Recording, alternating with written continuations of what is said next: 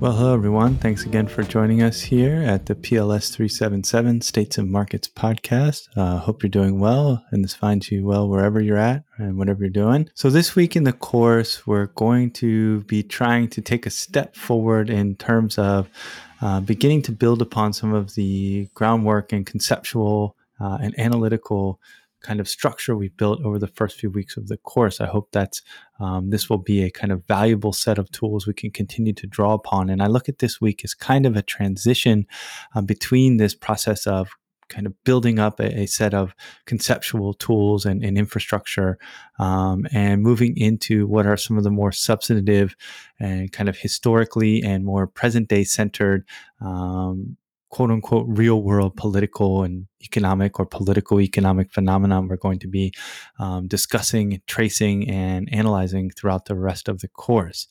Uh, and I'm going to keep this really short, um, hopefully, to just try to set a, a framework that will hopefully inform how you do the reading for this week. There's a very valuable reading by Gilpin. Um, it's a bit of an older text, but I still use it because I think it he really lays out um, some of the key issues we're going to be uh, discussing this week in the class. So uh, be sure to try it's it's a, maybe a little bit difficult it's a bit long but please try to get through as much of the gilpin reading as possible um, for trying to set us up to have a good discussion in class this week.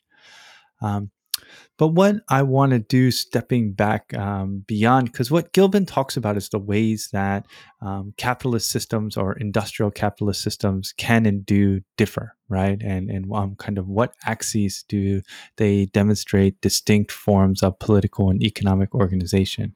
Um, and what I want to do today is um, use a metaphor that I use in my classes frequently. So if you've been in class with me before, you've probably heard this, um, but it, you know, if not, um, hopefully this is helpful to you, or even if you have heard it, this is a good refresher. And it's a very simple um, metaphor or analogy, and we can imagine a scenario where um, someone gives you uh, two bowls of ice cream, and one is chocolate ice cream, and the other is peach ice cream.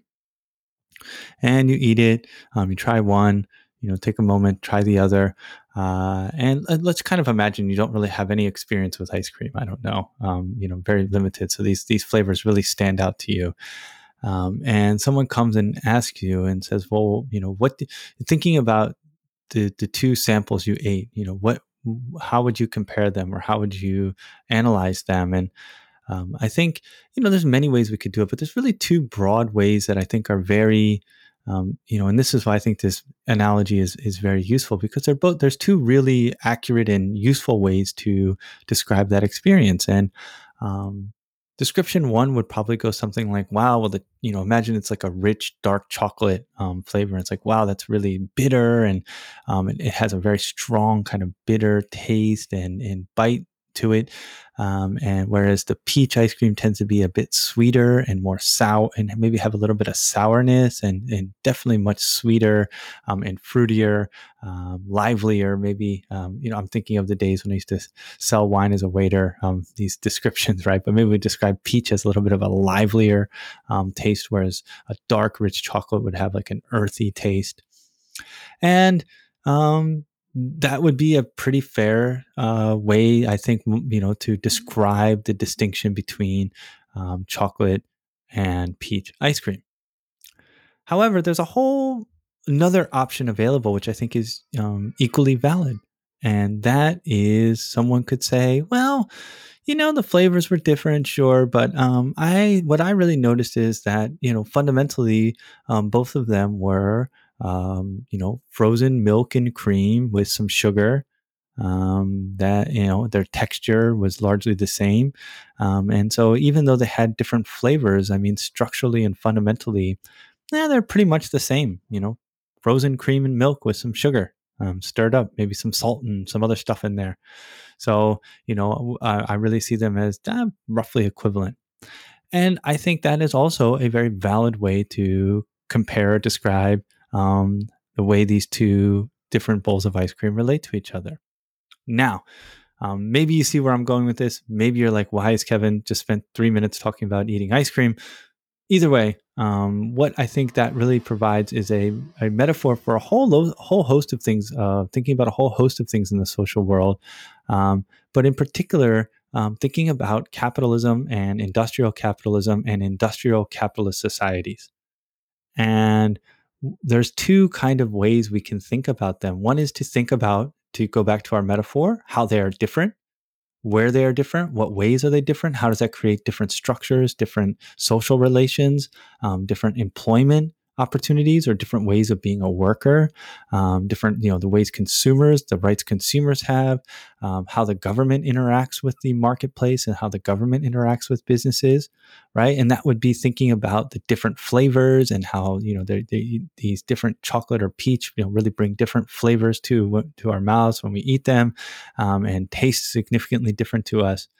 Um, and there's another perspective that that might be more akin to the second response where it's like yeah sure there are different ways to be an industrial capitalist society but their similarities are so great that it's better it's more important or more useful to focus on the points that really connect them right? And what I think this is why this is a useful exercise to kind of go through this thought process as we get into this notion of kind of var- often called the varieties of capitalism, right? There's a literature um, in political economy that really emerged in the 1990s um, in, in tandem with kind of the post Cold War era of saying, you know, there's lots of different ways to be a capitalist society. And Germany's capitalism is different than Japan's capitalism, which is different than Canadian capitalism or American capitalism, and, and so forth, right? And so we can't really talk about one industrial kind of capitalist system. And in recent years, there's been another kind of reemergence of a school of thought that says, well, that may be so, but it's actually more useful to think about the fundamental aspects that all capitalist societies share, and that that is more analytically useful and powerful than thinking about these areas of distinction. And why and what I think is most important is that both of these are really valid. I, I don't I'm not advocating one or the other.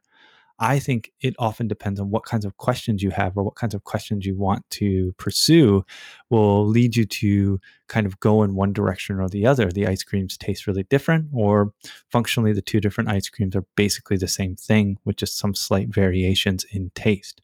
Um, I think, again, they're very useful and valuable ways to look at industrial capitalist societies and, and, and capitalist societies more generally and comparing one with the other. Um, so what I want to do is just throw that to you. Um, I think the Gilpin reading will be really helpful. I'm going to attach the lecture notes for this week um, to this message, and I'll also put them on Ames. Uh, I think those will be helpful to you. Um, and hopefully this this brief discussion here will be helpful to you. So um, please kind of reflect on those, think about those, um, shoot some questions back at me in the comments, write what you think about that um, these questions in the comments, um, and I look forward to seeing everybody in class next week. Thanks so much for listening.